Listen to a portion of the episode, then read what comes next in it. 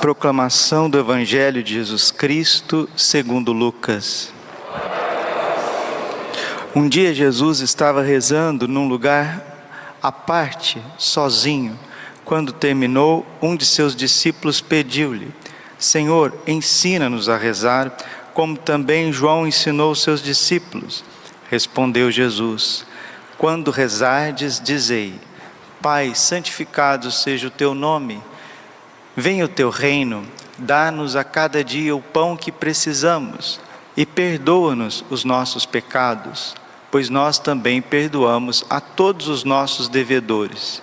E não deixeis cair em tentação. Palavra da salvação. Ave Maria, cheia de graça, o Senhor é convosco. Bendita sois vós entre as mulheres, bendito o fruto do vosso ventre, Jesus. Santa Maria, Mãe de Deus, rogai por nós, pecadores, agora e na hora de nossa morte. Amém. Vinde, Espírito Santo, vinde por meio da poderosa intercessão do Imaculado Coração de Maria, vossa amadíssima esposa. Podemos sentar um pouquinho. Jesus, manso e humilde de coração. Um dia Jesus estava rezando num certo lugar, sozinho quando terminou, um de seus discípulos pediu-lhe: Senhor, ensina-nos a rezar, como também João ensinou a seus discípulos. Jesus estava rezando num certo lugar sozinho. Para que a oração aconteça, precisa de recolhimento, solidão e silêncio. Se nós não tivermos estas três prerrogativas, nós não vamos conseguir rezar. Vamos passar a nossa vida dizendo palavras, mas não fazendo uma oração do fundo do coração, porque foi esta a indagação dos apóstolos. Eles percebiam que eles não sabiam rezar.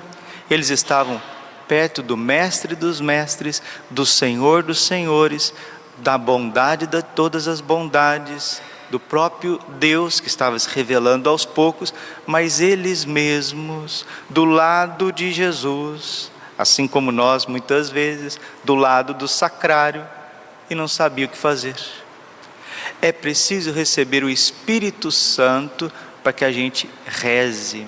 Padre, o que é rezar? É você falar um amontoado de palavras para Deus e depois ler um trechinho da Bíblia ou de algum livro, ah, Deus falou comigo.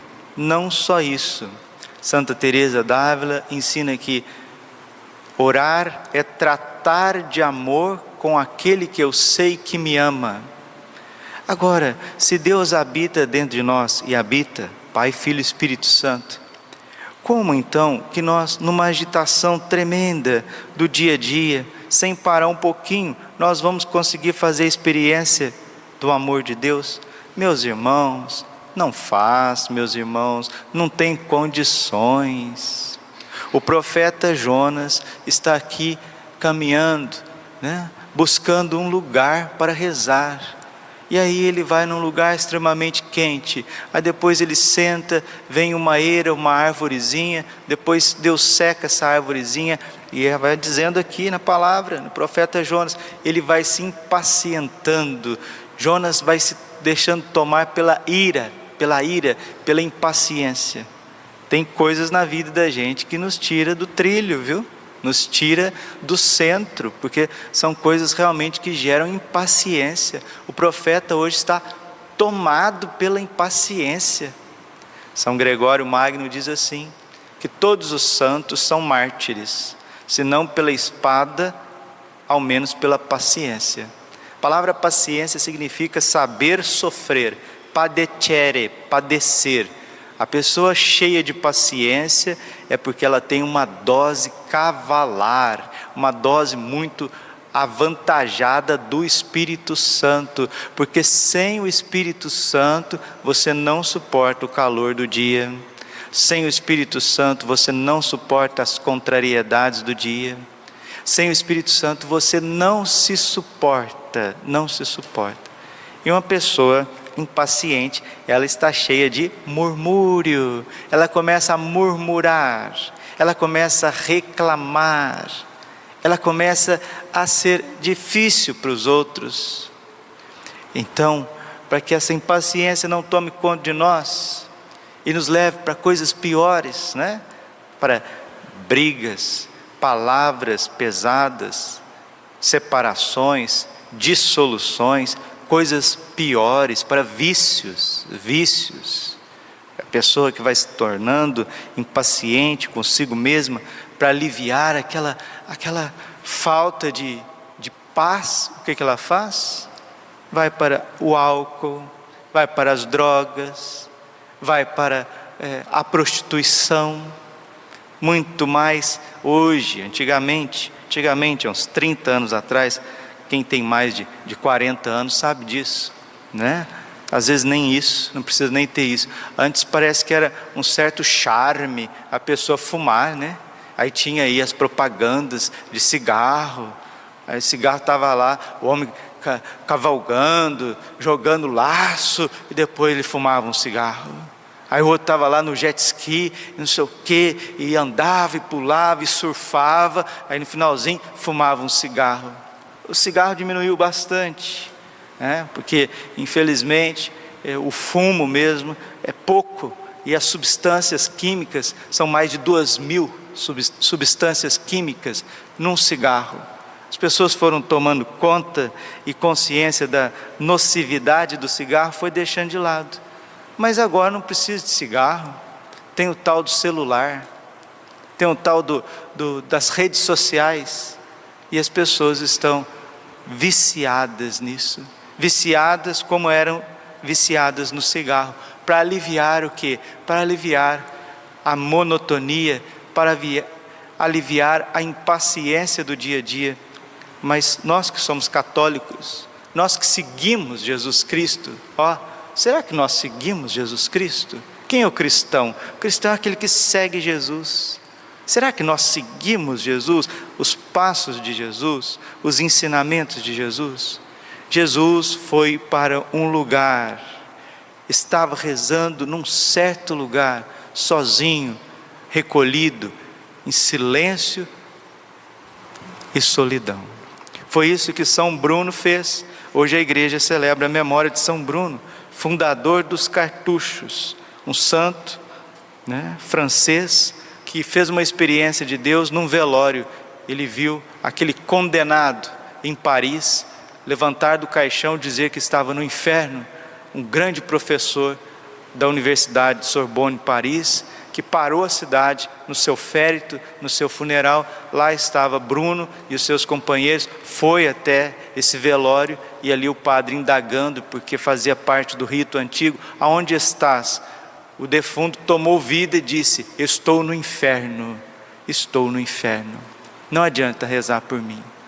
Tem muito disso na vida de São Francisco, muitas almas. Santo Afonso também, ele escreve a respeito de uma irmã religiosa que morreu em pecado mortal e na hora do férito, na hora da encomendação do corpo, o padre sempre indagava: Onde estás? Fazia parte do rito antigo. Alguns defuntos tomavam vida a alma voltava no corpo por permissão divina e dizia: Estou no inferno.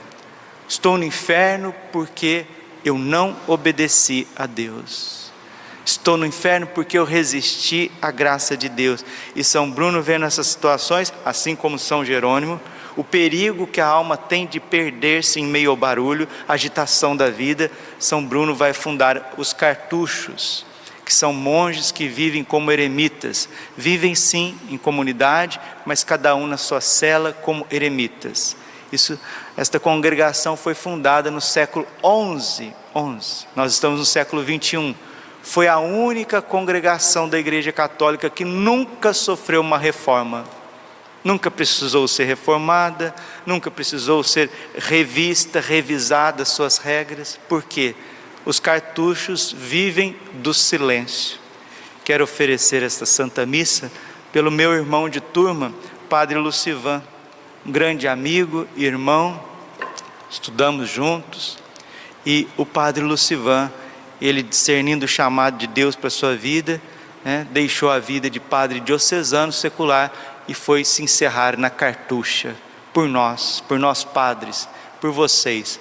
Uma vocação belíssima. Hoje é dia dos cartuchos, hoje é dia dos eremitas de São Bruno, daqueles que vivem uma vida recolhida na solidão e no silêncio, imerso no silêncio de Deus, imerso no amor de Deus, para trazer, assim como o pulmão traz o ar para o nosso corpo, a vida contemplativa na igreja, os monges, os cartuchos, os carmelitas, as clarissas, os beneditinos, os trapistas, os cistercienses, os ramos contemplativos são como pulmões da igreja, onde eles ficam noite e dia trabalhando, trabalhando como o pulmão trabalha para oxigenar, para dar vida ao nosso organismo.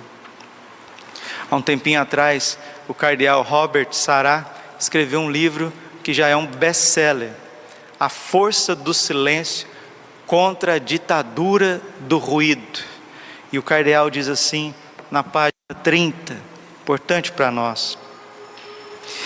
É preciso sair do tumulto interior para encontrar Deus.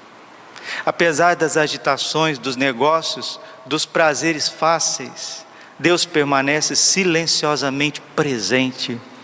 Ele está em nós como um pensamento, uma palavra e uma presença cujas fontes secretas, inacessíveis aos olhares humanos, estão encerradas no próprio Deus. A solidão é, é o melhor estado para ouvir a Deus no silêncio. Quem quiser encontrar o silêncio, a solidão, é a montanha que deve subir. Se um homem se isola entrando no mosteiro, de início deve buscar o silêncio. No entanto, o objetivo de sua busca está em si mesmo. A presença silenciosa de Deus já mora no seu coração. O silêncio que procuramos confusamente está em nosso próprio coração e nos revela Deus.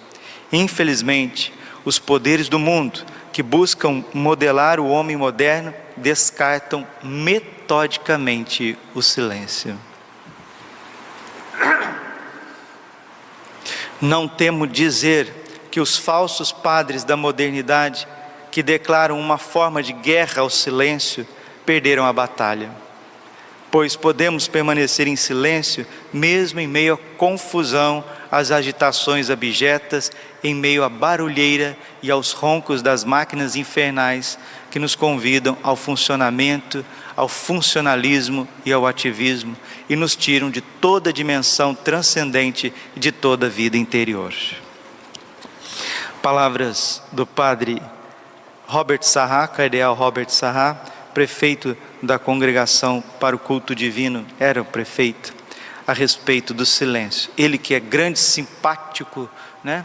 Ele é um grande simpaticista da cartucha. Sejamos nós também como Jesus. Busque, busque sim o teu lugar à parte, sozinho, a tua solidão, o teu silêncio. Ali Deus vai revelar.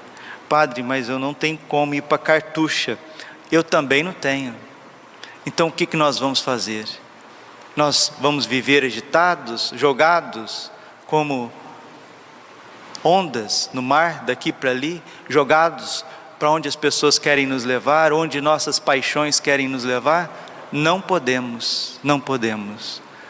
Todos os santos eram disciplinados, todos os santos tinham regra de vida. O que falta na tua vida é disciplina. Não tem disciplina, não tem regra. Acorda e vai tem assim, na cabeça tem o que eu vou fazer no dia, mas quantos contratempos a gente encontra no dia e no fim a gente não fez o que gostaria de fazer. Aí no fim do dia está um pouquinho mais, né, agitado e a palavra aqui não é nem agitada, a pessoa ela ela está não é também incomodado. A, a palavra correta é essa, frustrado.